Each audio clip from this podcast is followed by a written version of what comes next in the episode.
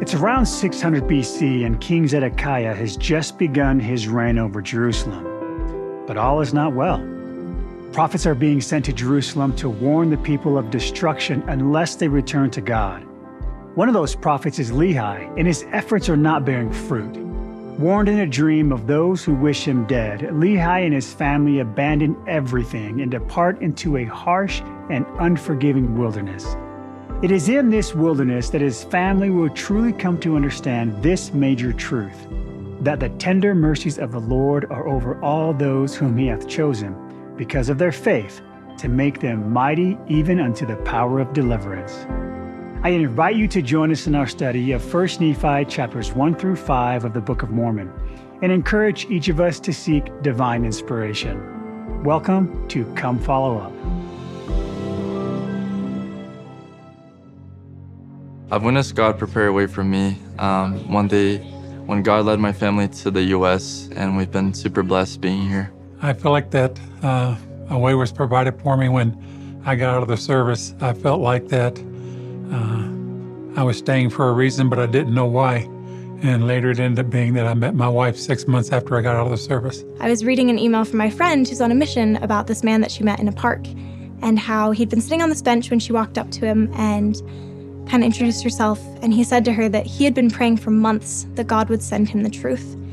And as I was busing to school this day, I was just thinking, you know what? If God can prepare a way for this man to find the truth, then he can prepare a way for me to make it through the semester of college. I allow myself to be led by God when I look for opportunities to feel the Spirit and be able to receive the guidance. I think when I'm reading the scriptures, when I'm going to church, trying to go to the temple, I'm able to get that guidance from God and know what He wants me to do in my life. Welcome, everybody, to our discussion of First Nephi chapters 1 through 5 of the Book of Mormon. My name is Ben Lomu, and I'm your host. Seated next to me is our gospel scholar for the day, James Goldberg. James is a writer, poet, and historian with the Church History Department for the Church of Jesus Christ of Latter day Saints. Welcome, James. Good to be here, Ben. And next to James are our special guests, Dean and Stephanie Brockbank. The Brockbanks are about to move to Brazil, where Dean will work as area legal counsel for the Church of Jesus Christ of Latter day Saints. Stephanie is a former seminary teacher. They have five children and three grandchildren. Welcome, Dean and Stephanie. Thank you. It's good to be here. Hi, Ben.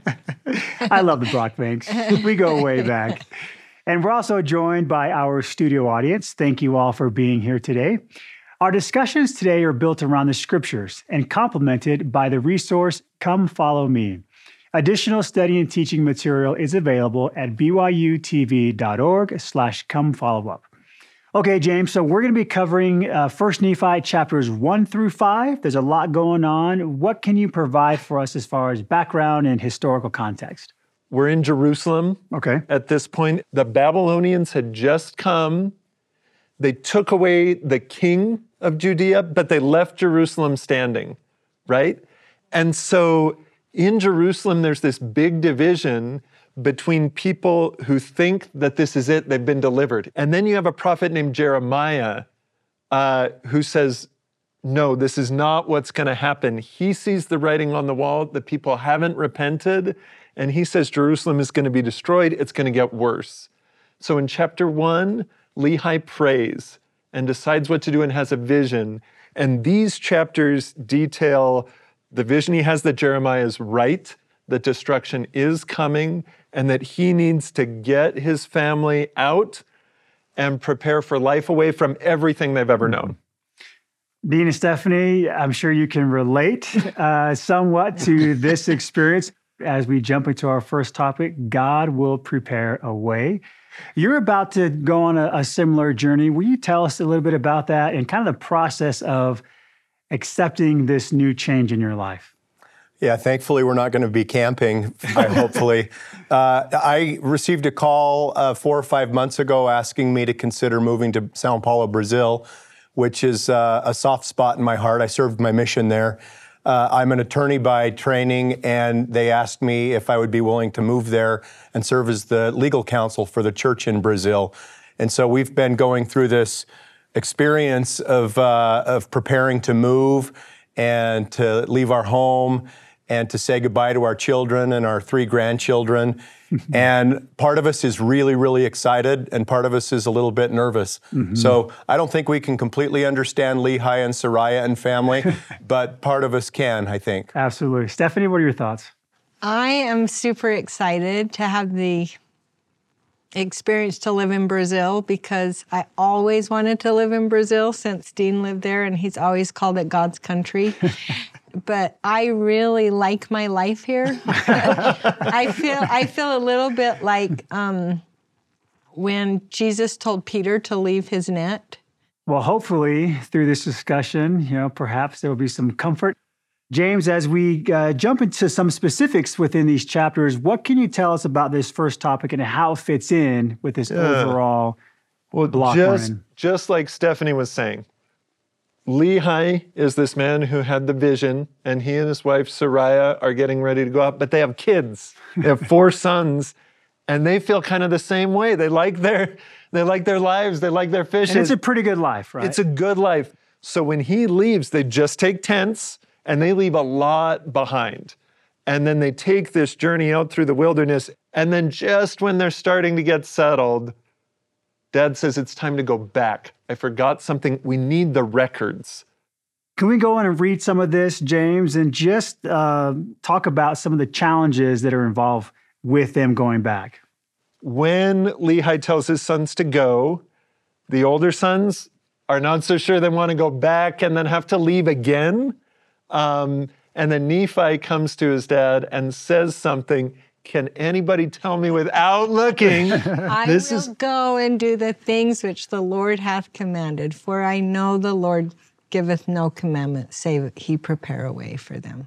Is that the one? That was that's the That's one. it? First Nephi chapter three, verse seven.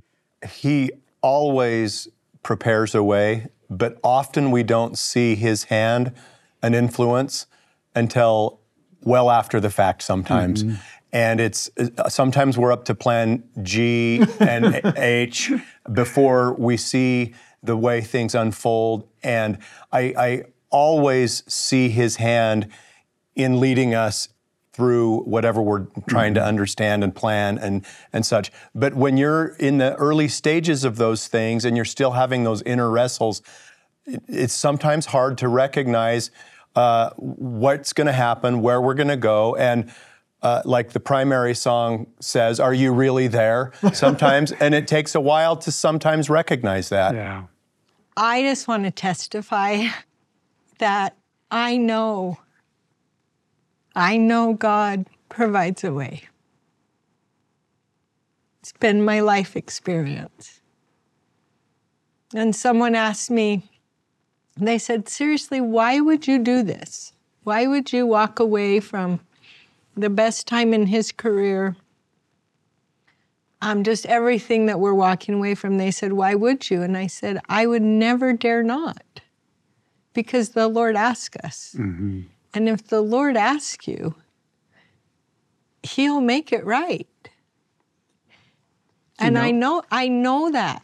I know it. And so as a, as scared as I am in many ways, I know my kids will literally be better off with me in Brazil than here with them because the Lord has asked it of us. And that's something this family in the scriptures is dealing with because Sariah and Lehi are sending their son to try and get this valuable thing, and they don't know if they're coming back, right? So we're in chapter three now. And if we go to uh, verse 11, and we cast lots. Two of us should go into the house of Laban. And it came to pass that the lot fell upon Laman, that's the oldest brother. And Laman went in unto the house of Laban, and he talked with him as he sat at his, at his house. And he desired of Laban the records which were engraven upon the plates of brass, which contain the genealogy of my father. And behold, it came to pass that Laban was angry. He didn't just say no, he was very angry and thrust him out from his presence. And he would not that he should have the records. Wherefore he said unto him, Behold, thou art a robber, and I will slay thee.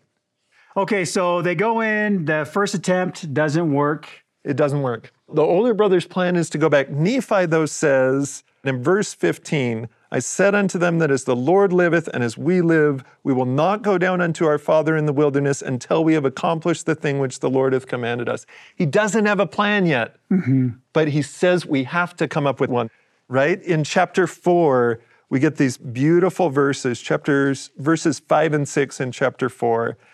And it says, after Nephi's brothers start to beat him up, right? Mm-hmm. because they need to lash out. They're so frustrated. They're so scared. He goes, No, we're going to do this. Um, and it says, And it was by night, and I caused that they should hide themselves without the walls. And after they, that's his brothers, had hid themselves, I, Nephi, crept into the city and went forth towards the house of Laban. And I was led by the Spirit, not knowing beforehand the things which I should do. He's like a jazz player, right? They've practiced their scales, and now he's ready to just go and let the Holy Ghost help him find the way and is able to get these, these plates out. I would love to hear from the audience. How have you exercised faith when the Lord has asked you to do something difficult? Kathy. I, about a year ago, I received my a diagnosis of a cancerous brain tumor. I, I just can't emphasize it enough how important it wa- has been for me to visualize myself leaning into His love and His goodness and His atoning sacrifice on my behalf. And that has been more helpful than any treatment or anything anybody else has said. I'm trying to be conscious of of receiving that love and that peace and sometimes that prompting to do something that I wouldn't, was not thinking about doing, but has been was very helpful. hmm That's beautiful. Thank you so much for sharing with us, Kathy. When we're asked to do something, you know, Nephi and his brothers, they had excuses. When things didn't work out the first time, they could have just given up. Uh, we had a question coming from one of our viewers that I'd like to watch and then get some of your thoughts on it. Hello, my name is Savannah, and I'm from Lehi, Utah. In 1 Nephi chapter 3, the Lord commands Lehi and his family to obtain the brass plates. My question is, how do I remain faithful when it feels like the Lord has asked for more than I feel capable of? Wow. Was she reading my mind and asking that question? I think that is such a core part of our mortal experience mm-hmm. is being stretched and being asked to do things beyond what we sometimes believe we're capable of or we're willing to do. And I love the authenticity of the question because I feel I feel where she's coming from. So many times when I've been asked to do something, I question myself, my ability, can I do that? And after plan A and plan B haven't worked, I get to plan C or D, and I think, do I really still need to do this? Is this still part of my journey? And so, uh, as I contemplate the wrestle and with the Spirit, and sometimes I feel the Spirit's guidance more at uh, sometimes than others, I end up reconciling where my Father in heaven, where I feel He wants me to go. And sometimes I do it in the spirit of murmuring. I appreciate Laman and Lemuel sometimes a little bit more. Uh, I think murmuring is underrated sometimes, uh, but I also recognize the guidance of the Spirit. Yeah. I identify a lot sometimes with Laman and Lemuel because they do stretch and they do faithful things, but when it doesn't work out, instead of going, okay, that was tough, it didn't work out, they totally switch story. Mm-hmm. And they you see all the bitterness come back.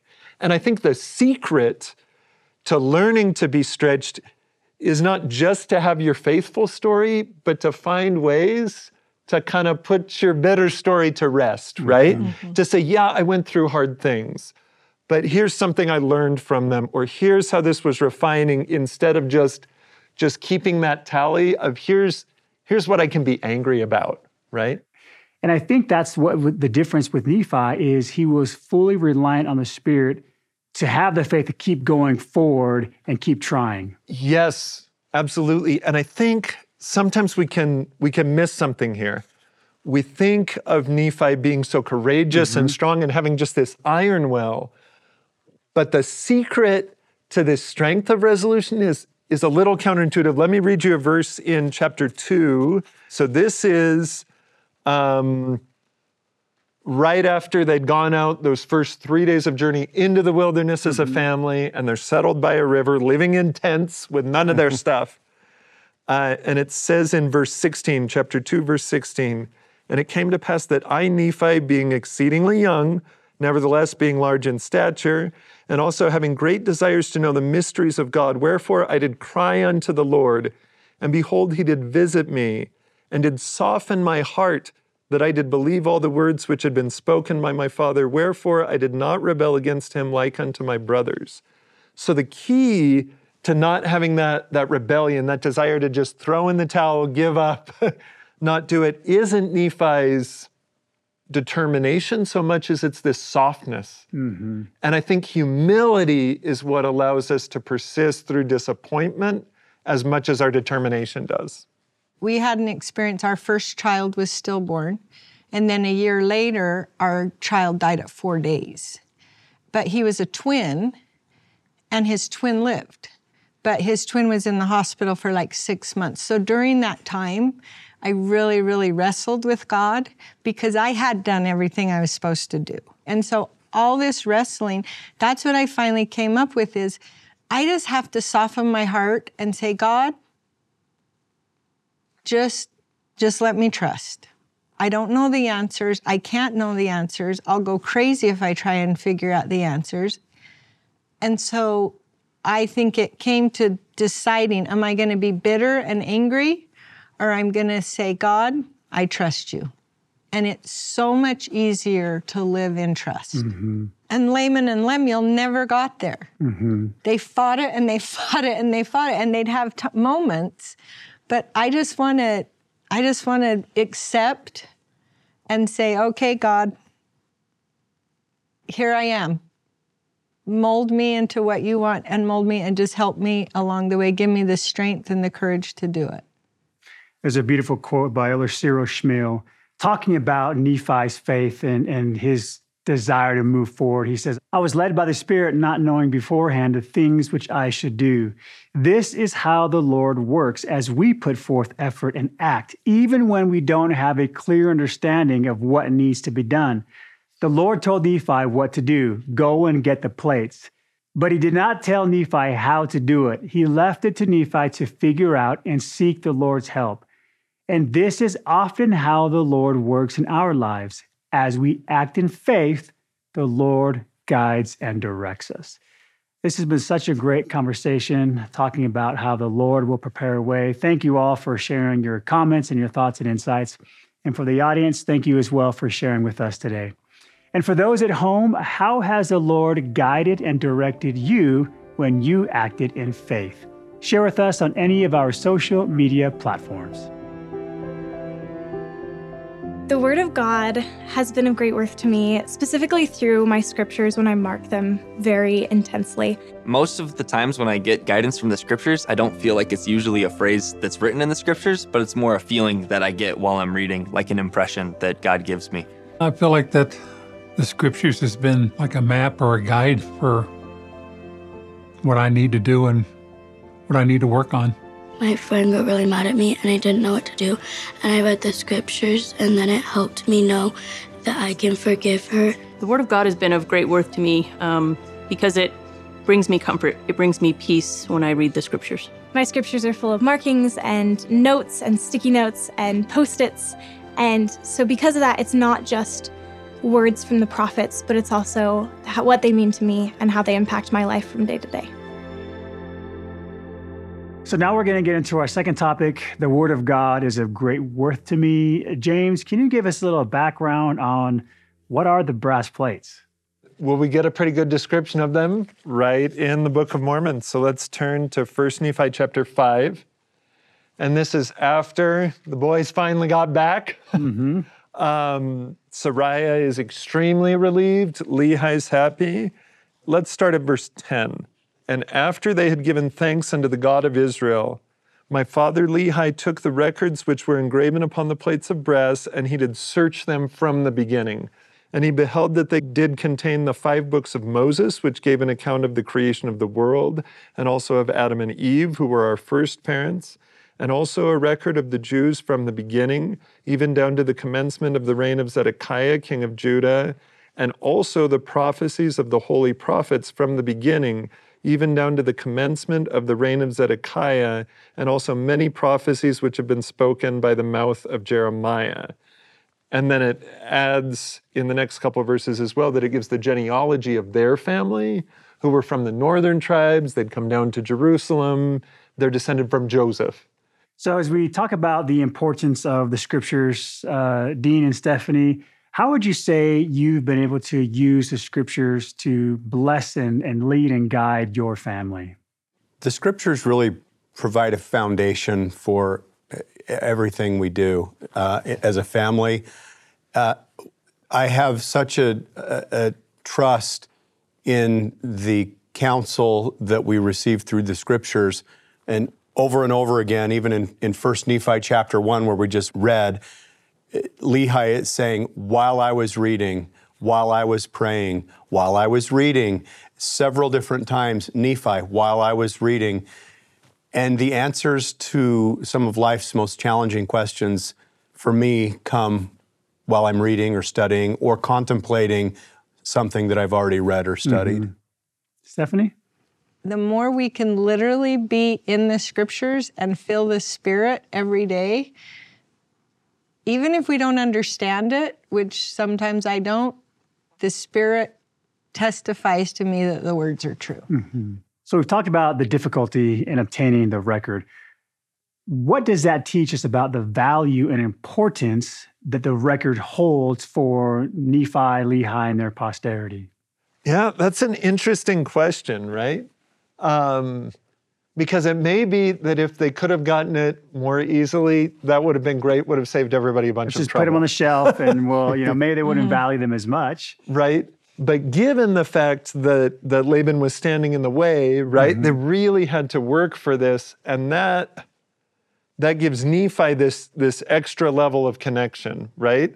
That that he had to choose and choose and choose the scriptures. You know, that's really that's really interesting. I would love to hear from the audience. How has the Book of Mormon strengthened your testimony of Jesus Christ? Arthur the Book of Mormon strengthened my testimony so much because, first off, the Book of Mormon actually testifies of itself, which means that when you read it, you know it to be true. And before I actually read the Book of Mormon, I, I wasn't too sure if that was actually true until I actually did it myself. Um, but by doing so, I, I felt the Spirit so much testifying that He lived and He actually did come to the Americas, which I'm from Brazil, and I was super amazed that He actually came to visit the people in the Americas and just by doing my studies, I was able to see um, how loving He was, and it helped me to to develop those Christ-like attributes. Arthur, how did the Holy Ghost help you gain a testimony of the truthfulness of the Book of Mormon? The Holy Ghost helped me in so many ways, um, but the the one I can remember the most is just really testifying to me that the Book of Mormon was true, and because of I received that witness, I was able to share that with other people. Uh, thank you so much, Arthur. What a great comment. So they get the scriptures. Now what? They obviously they don't just shelve them. Lehi takes some time to really examine them. What are some things that we learn from the scriptures through Lehi's examination of them? There's sort of three different books of scripture that show up in these chapters, right? One is these brass plates that preserve the past. Another one, though, we got in chapter one so you remember Lehi was praying about what to do as there are these different opinions about what's going to happen with Jerusalem, the city. And if we read verses, uh, chapter 1, verses 9 through about 11, there's a description of another book. In a vision, uh, Lehi sees some things. And it came to pass that he saw one descending out of the midst of heaven, and he beheld that his luster was above that of the sun at noonday and he also saw twelve others following him, and their brightness did exceed that of the stars in the firmament. And they came down and went forth upon the face of the earth. And the first came and stood before my father, and gave unto him a book, and bade him that he should read. And I'll read verse 12 as well. And it came to pass that as he read, he was filled with the Spirit of the Lord. So we've got the physical records that are part of Scripture, but they mean a lot more when we combine that with the Spirit, right?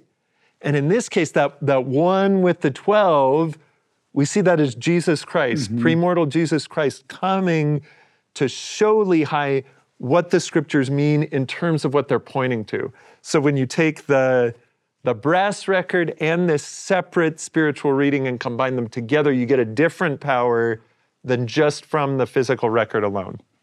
And you said there were three. I said there were three, that's right. because Nephi's writing another, Okay. right? It seems like a lot of work.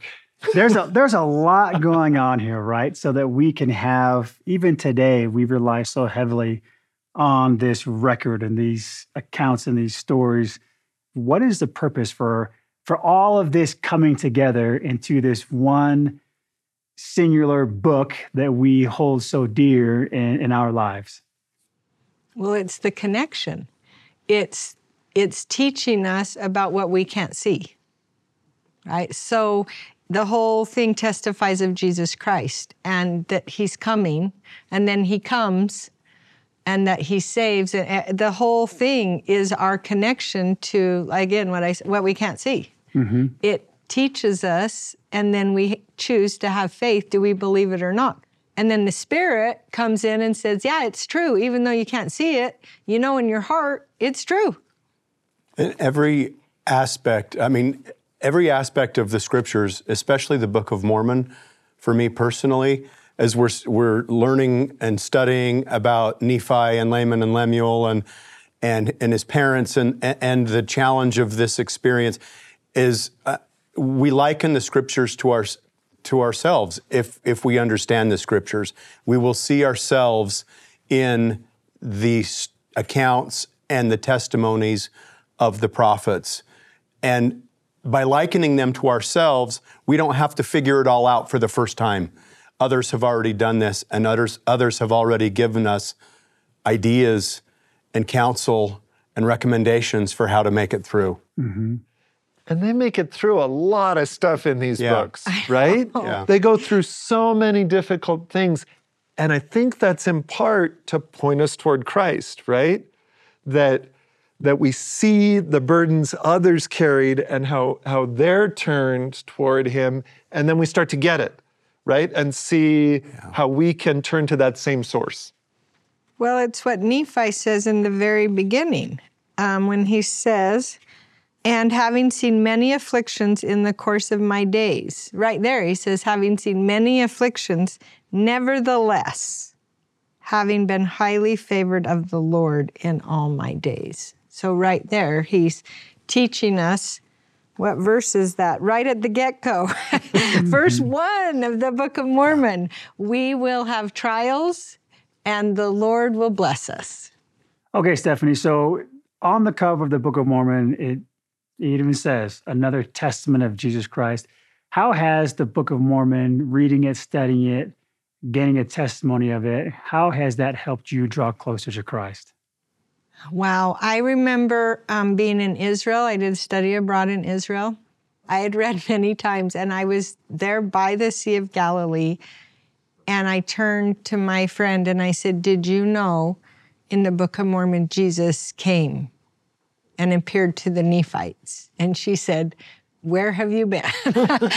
but I realized that moment, Jesus came that he came and appeared not only in Jerusalem but here and we we have this record of this and I just I, how could you not love the Book of Mormon? It just everything about the Book of Mormon testifies of Christ.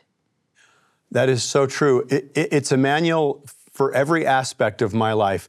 And as Stephanie said earlier, it's almost as if there are light bulb moments as we read the scriptures that we've read multiple, multiple times because they adapt to whatever uh, station in life that we're in. Right. And as a as a as a missionary, I looked at the Book of Mormon and certain verses in some ways.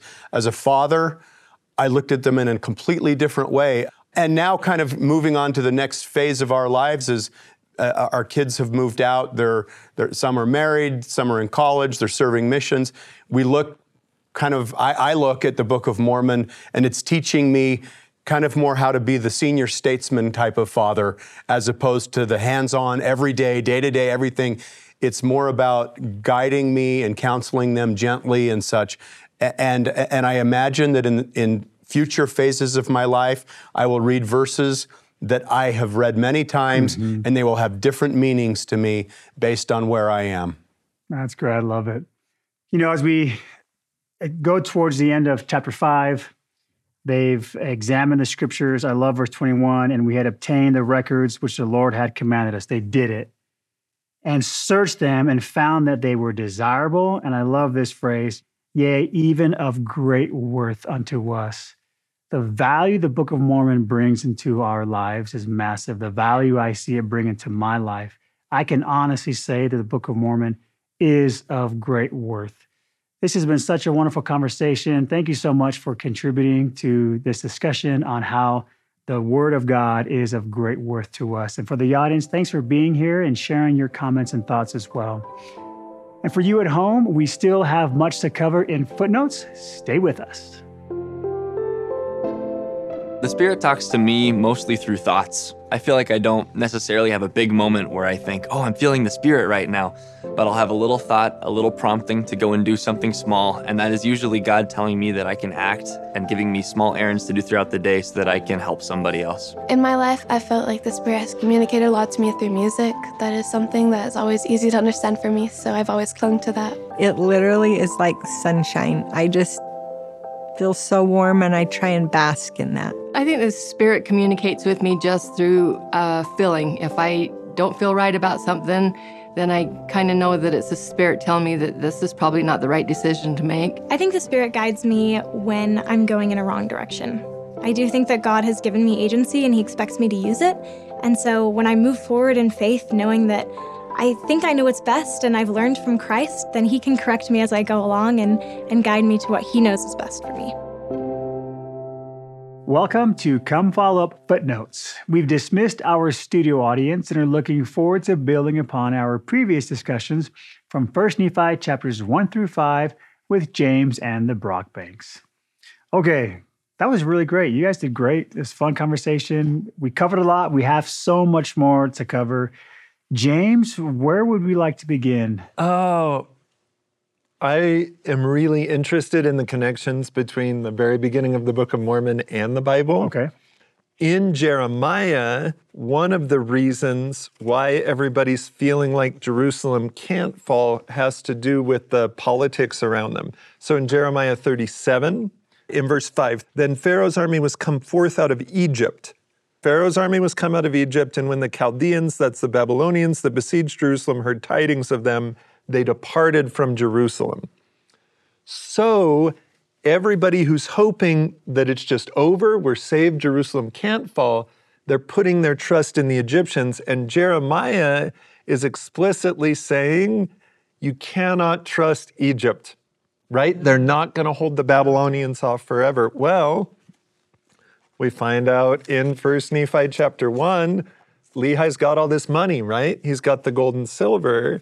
And a lot of times people have sort of wondered where'd he get it? Mm-hmm. And the dominant theory is as a trader, a merchant with Egypt. Oh. Because in verse 2, Nephi says, Yea, I make a record in the language of my father, which consists of the learning of the Jews or Judeans, that's a kingdom, right. and the language of the Egyptians. And I've just thought it's interesting that here's Lehi, who knows Egyptians mm-hmm. better than other people and is hearing the Egyptians saved us, we're going to be fine. And he's going, I don't know, guys. Hmm. I don't know. And so those are just those little connections, right? Do they matter in the grand scheme of things? I don't know. But it's interesting to see the way that as you look closely at the scriptures we have um, from the Israelites mm-hmm. and the ones that came down to us from the New World through through Nephi, there's these unexpected connections. Wow. Hmm. That's super interesting. Can we address the elephant in the room real quick? Nephi kills Laban. That's a big deal, right? I, I think it's an, I, I love to talk about that and just kind of get some thoughts because you know we we love people. We don't kill people. Yeah, we have We, this. we do have a lawyer here. Yes, we do have a lawyer here. Okay, so Yeah, this probably wouldn't work in the 21st century, uh, to state the obvious. But from uh, from a Book of Mormon standpoint, uh, I, I think Nephi had his Garden of Eden type experience, where he's given uh, a commandment to get the Oh, brass okay, I see what plates, but he's also at the same time commanded to not kill. And as he's told by the angel, you need, I have delivered him into your hands. He goes through this wrestle that he shares at least a part of it with us. And it's a wrestle of, I've never shed the blood of man before. It, and he doesn't say this, but it's implicit. Uh, It's a commandment, thou shalt not kill. And he wrestles with it and he doesn't want to do it. And it's a tricky thing to discuss. And I understand the wrestle. Uh, I don't understand firsthand the wrestle that Nephi went through, but I certainly understand the wrestle that people go through in trying to reconcile this. Mhm. And I, I, I don't, do you guys mind if we read some of this? I love No, the, the wording that he uses, uh, starting in chapter four, verse ten. And it came to pass that I was constrained by the Spirit that I should kill Laban. And this is where I think the you can see the wrestle begins for Nephi. I said in my heart, never at any time have I shed the blood. I've never done this before. I've never killed anybody. And, and this phrase, and I shrunk and would that I might not slay him. So he even almost like he's backing out. saying, I'm not doing I'm this." not doing this. And then we see verse 11. The Spirit tells him, Nope. The Lord hath delivered him unto thy hands. And then he again he goes through And this then he's got to think through still, yeah. Right. He's- Walk us through that, James. You mind? Sure. He says, Yea, I also knew that he'd sought to take away mine own life. Yea, and he would not hearken unto the commandments of the Lord, and he had also taken away our property. And he omits that he tried to kill them again at that point, mm-hmm. right? And it came to pass that the Spirit said unto me again, Slay him, for the Lord hath delivered him into thy hands. Behold, the Lord slayeth the wicked to bring forth his righteous purposes. It is better that one man should perish than that a nation should dwindle and perish in unbelief. And then Nephi remembers this commandment uh, that his, his people need to have the commandments, Right. right? So, so it's a long process, right? Earlier, we talked about how the A plan doesn't always work, right? Yeah. And you have to try multiple things sometimes. But you can kind of see here how the process is really necessary. I would have much bigger questions about Nephi if he'd just done it, right? Right, He'd said, yeah. ah, and now I had my opportunity. Go. Yeah. The fact that he takes his time, right? And certainly, Or if that was plan A. if that Right. was plan A, that's, That's right. terrible, That's right? terrible. Right. So if we treat this as an analogy, the Lord has sent Nephi and his brothers in to give Laban multiple chances. Right. And then there's this critical mass, right? Where the Lord goes, okay, he had his chances, and this is the way it goes through this difficult thing. And I think that's the importance of really always looking at the the big picture. But imagine, honestly, imagine if you were told to kill someone. I mean, Nephi, I just feel so Mhm. much for him when he's saying, like, I I don't know that I could kill someone. Do you know? Yep. It's not in our character. Right. and so this also shows, I think, so much um, that Nephi is willing at all costs to do what the Lord has asked him. Because we don't learn the the aftermath of this. We don't get the emotional side of what Nephi went through Right. taking another person's life, right? Mm-hmm. And so there could be a whole other story with that. Yeah. You do get a sense to share just one Okay. more verse I like that's this. that's pertinent to this, that they're not hundred percent sure that that this was okay, Okay. even after it happens. So in chapter five, verse nine, sons came back safe. Sariah is relieved, Lehi's relieved, they've got the records, it's wonderful. But it says, It came to pass that they did rejoice exceedingly and did offer sacrifice and burnt offerings unto the Lord, and they gave thanks unto the God of Israel. And some scholars who look at this have said it's interesting they're talking about these burnt offerings. in the Israelite system of sacrifice, you've got like the, the peace offerings, the mm-hmm. thank offerings, and then you also have burnt offerings for sacrifice. Often with a peace offering, there most of it is being eaten, right? Like it's a it's a barbecue, mm-hmm. right? it's an and a lot of times it's even plants, right? We're going to offer this this grain, this fruit, and then take it back, and that shows that we're at peace with God. We're having a meal with Him. If they're burning the whole offering, that's typically because you're worried you did something wrong, right? And you want to have that sin relieved. And so some readers have wondered does Lehi go, okay, I, I understand you were in a difficult situation. I know Laban is not a righteous man. Jesus says he who lives by the sword dies by the sword, and we don't know who else Laban's killed, mm-hmm. right? If he was willing to do it to these brothers, is probably not the first time. Right. And still, right? Still they wrestle with it. And still I think they wonder, offering. was there another way? Mm-hmm. Could I have asked more? And I think sometimes those feelings can be productive. Wow. Yeah, I never I never looked at it like that. That's fascinating. Okay, so while we are in chapter, f- are we okay to stay in chapter five? Because Yeah, there's another yeah. aspect to this that's really fascinating uh, that gets brought up a lot, and the idea of uh, Sariah murmuring. You had mentioned earlier about Nephi had to soften his heart, um, maybe you know indicating that perhaps it was at once hardened. So, what are some things we get from this? You know, just knowing. I don't know. I just think it's fascinating to to hear people sometimes that we admire and, do great things. Like, oh, good, they they murder too, just as just as I do sometimes, right? I mean, even like we talked about, like us going to Brazil and that, even though I'm all in and my heart is, you know, I know it's what God wants me to do, it's a pain. Mm-hmm. And I've, I've, you know, definitely spent time complaining. Have you ever had a garage sale after 20 years? It's a pain. And I've, I did, I've done my fair amount of murmuring just again, because I think I'm human Yeah. and and we need to vent we need to express and that but i think it's very helpful to see how real they were Yeah, I, I love Sariah. It says that she was mourning over her sons. And, and she, I believe, we, we mourn over people because there's a loss. She probably thought that they weren't coming coming back. back, yeah.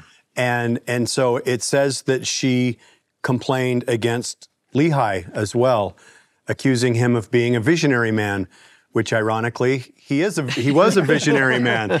Like you nailed it. But but she also expressed uh, complete joy in their return, and I think it's so helpful for us to recognize that they were liken the scriptures to us. It's hard to liken the scriptures to us if if you think your children are dead and you're just saying, "Well, Yeah. no problem." Right. But I- think a mom has the uh, the right to to murmur and to complain Mm-hmm. uh, when she thinks her children may not be coming home. But she also hastens to express joy and gratitude when they return. You know, I think another side of this story that perhaps gets overlooked is how Lehi responds to her.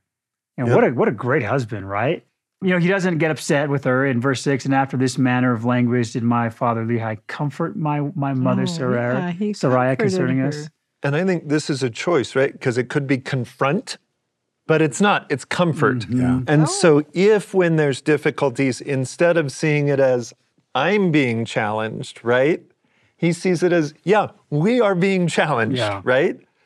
But the Lord has a plan, and I can comfort you because we're in it together Yeah. instead of making this a you versus me sort of point. situation. One thing I always try to do when I'm studying scriptures is ask myself, what else could they have done? Because I can only make meaning of what they did when I think Gotcha. about the alternatives they had. They didn't know the end yet, right? Right.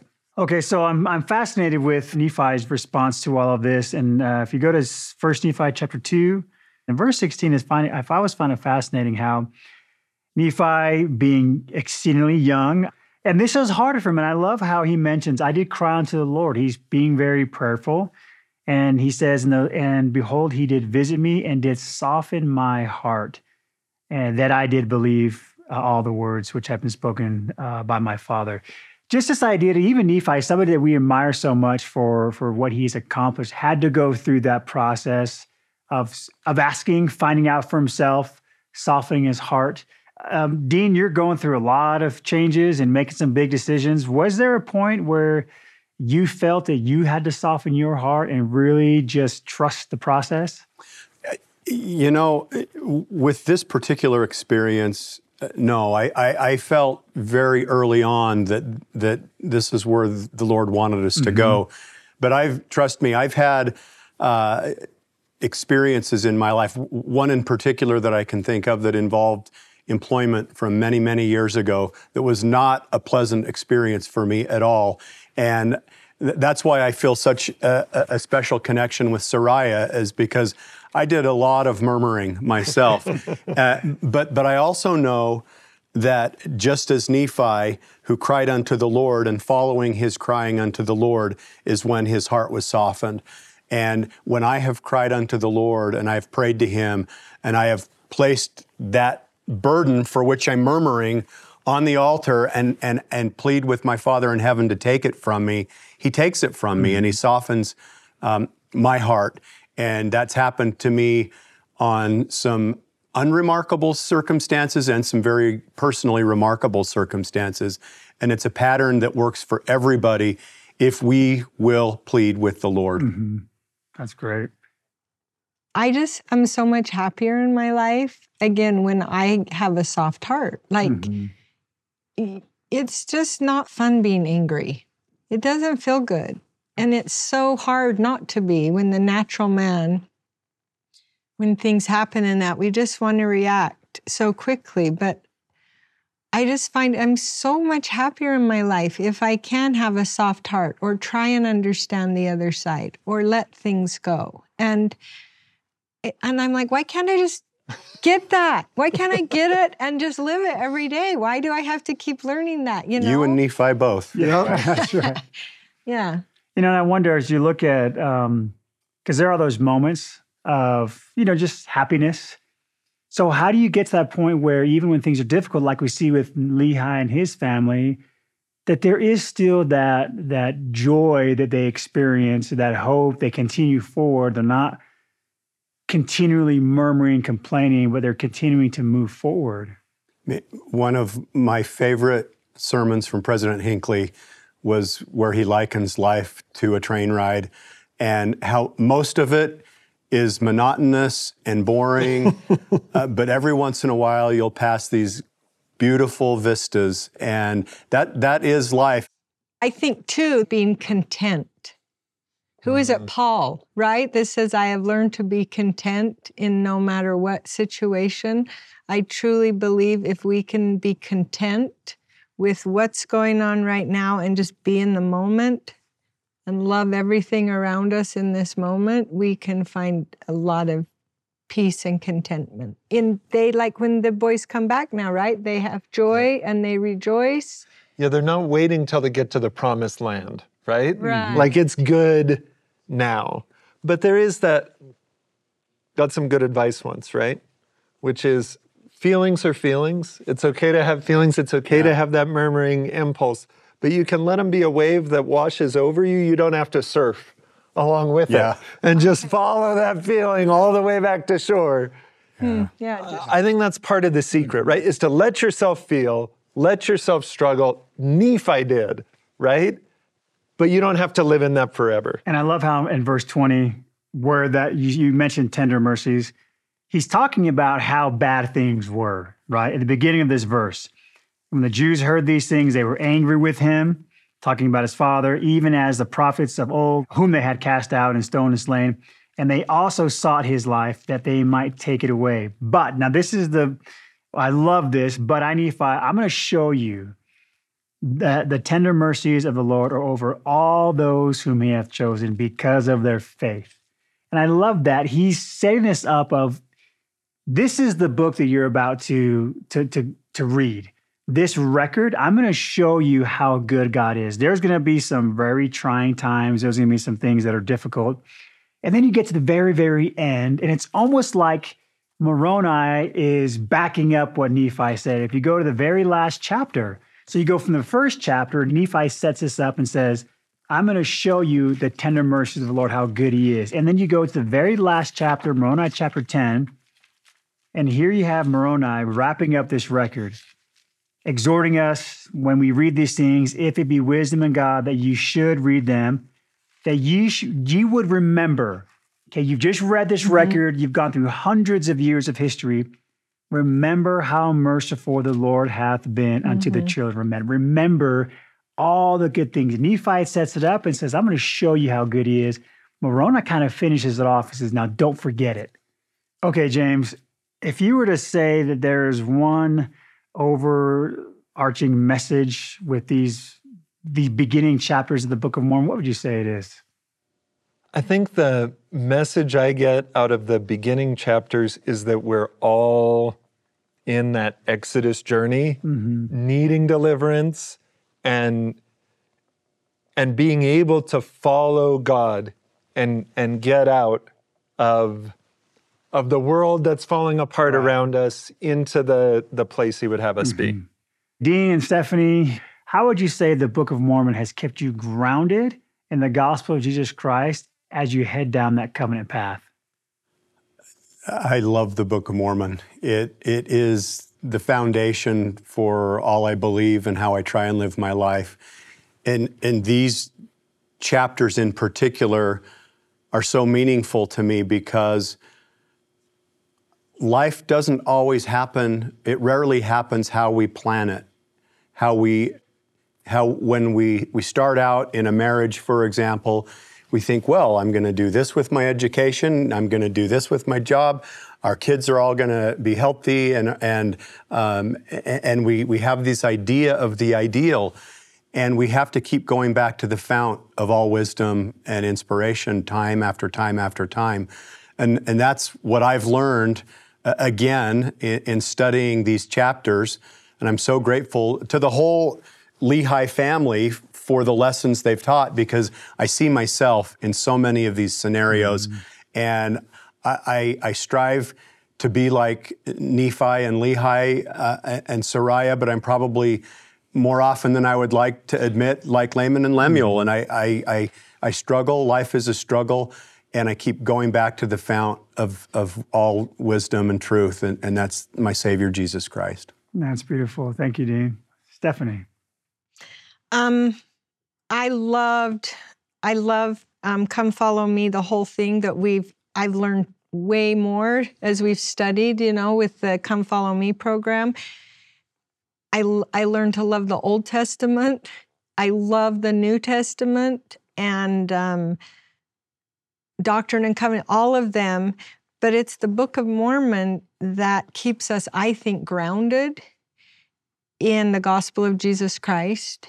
And as we know, so many struggle and everything now at this time and that, but I don't know anyone